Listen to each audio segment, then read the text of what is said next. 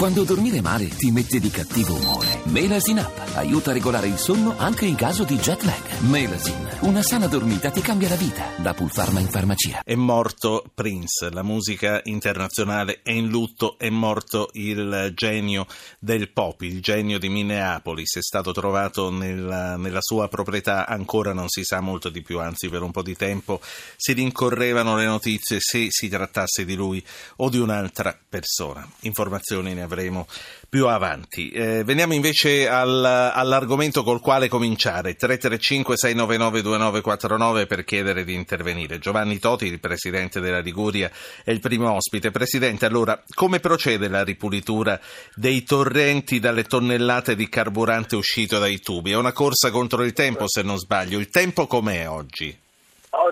È ancora buono, ma il nostro sistema di previsione ci annuncia una perturbazione per il fine settimana, quindi è quello che ha detto lei, è una corsa contro il tempo. Il lavoro è molto complesso, per certi aspetti da ieri, quando grazie alla Regione si è riunita una cabina di regia in prefettura, le cose hanno preso un passo diverso, per altri ancora non siamo completamente soddisfatti.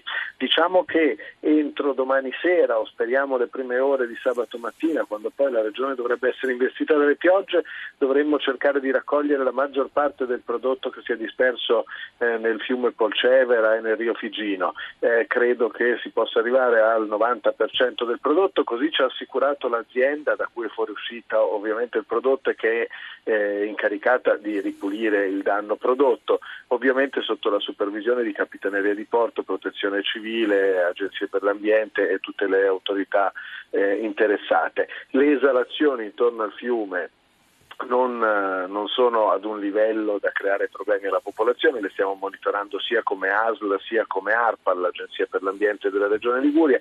La situazione, ci sono state perdite di petrolio in mare perché le panne isolanti, quelle che dovrebbero assorbire il materiale, non sempre riescono a tenere quando il vento viene da monte tutto, tutto il petrolio e in mare si sta lavorando con le imbarcazioni per recuperare queste chiazze che si stanno espandendo. La situazione diciamo che è ancora abbastanza critica, ma non dispero che nelle prossime ore possa cambiare, insomma, almeno, almeno al primo livello di ripulitura. Poi ci sarà da lavorare su una bonifica più profonda, verificare le infiltrazioni nella falda del terreno, insomma, poi sarà tutto un altro lavoro più lungo. Sì, eh, che storia ha quello Leodotto, Presidente? Guardi, quello è un deposito che esiste da molto, da molto, tempo, per la verità, incidenti simili ce n'erano stati veramente pochi in Italia, quindi stiamo parlando di un intervento in zone anche che sono eh, dire, morfologicamente complesse, in spiazzi ristretti dove le autobotti che risucchiano il prodotto insieme all'acqua lavorano eh, soprattutto sul Rio Figino molto nello stretto, sul Terrente Polcevera si sono creati una serie di sbarramenti, bisogna dire che eh, le forze che sono intervenute la notte del danno, soprattutto i vigili del fuoco hanno fatto un eccellente lavoro di contenimento del danno e pur tuttavia il danno c'è stato, è inutile nasconderlo. Certo, e come va detto anche a chi si chiede perché è così urgente pulire, perché se comincia a piovere i ruscelletti che sono asciutti e sui, quali, eh, e sui, quali, si è depositato il petrolio nel momento in cui si riempiono di nuovo d'acqua.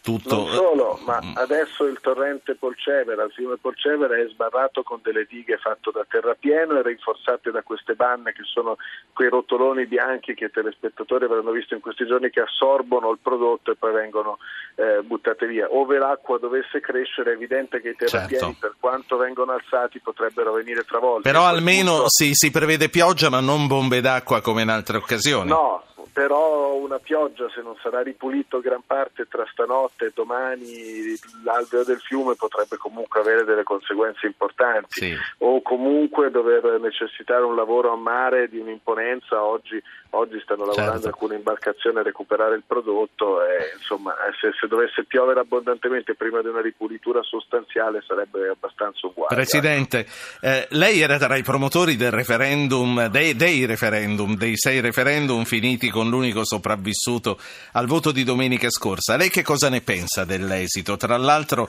vedo che il Presidente Renzi vi, vi porge un grande ramoscello d'ulivo, dice adesso basta con le polemiche.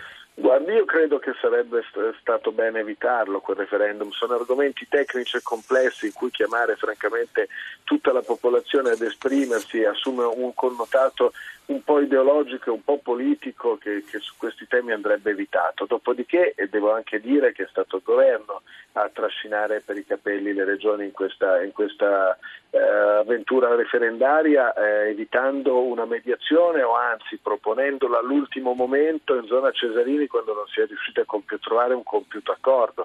Eh, se il governo che spesso lo fa avesse un po' più di attenzione per le comunità locali, le regioni, gli enti locali per ascoltare anche le ragioni, forse, eh, forse si sarebbe potuto. Ma questo evitare. ramoscello d'ulivo lei lo prende, lo accetta?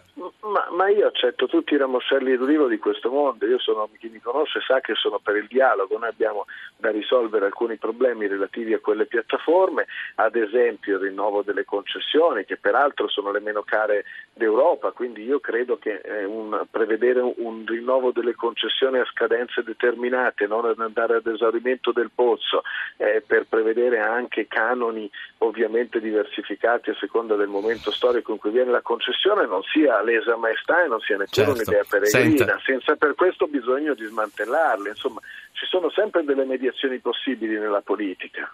La faccio parlare con un ascoltatore e poi eh, voglio sapere di Bertolaso. Giancarlo Bergamo, buonasera. Buonasera. Prego. Allora, ho sentito l'onorevole Totti che diceva che praticamente queste strutture qui del petrolio erano molto vecchie. Io ho avuto a che fare praticamente con delle cisterne di petrolio dove c'era una norma che dicevano che dovevano avere tre strati. Perciò la, la mia domanda è questa, ma è venuto l'incidente per lo smottamento e questi, per queste diciamo, condutture dovrebbero essere tutto a cielo aperto adesso, oppure è successo qualcosa di diverso? Grazie. Grazie a lei, Toti.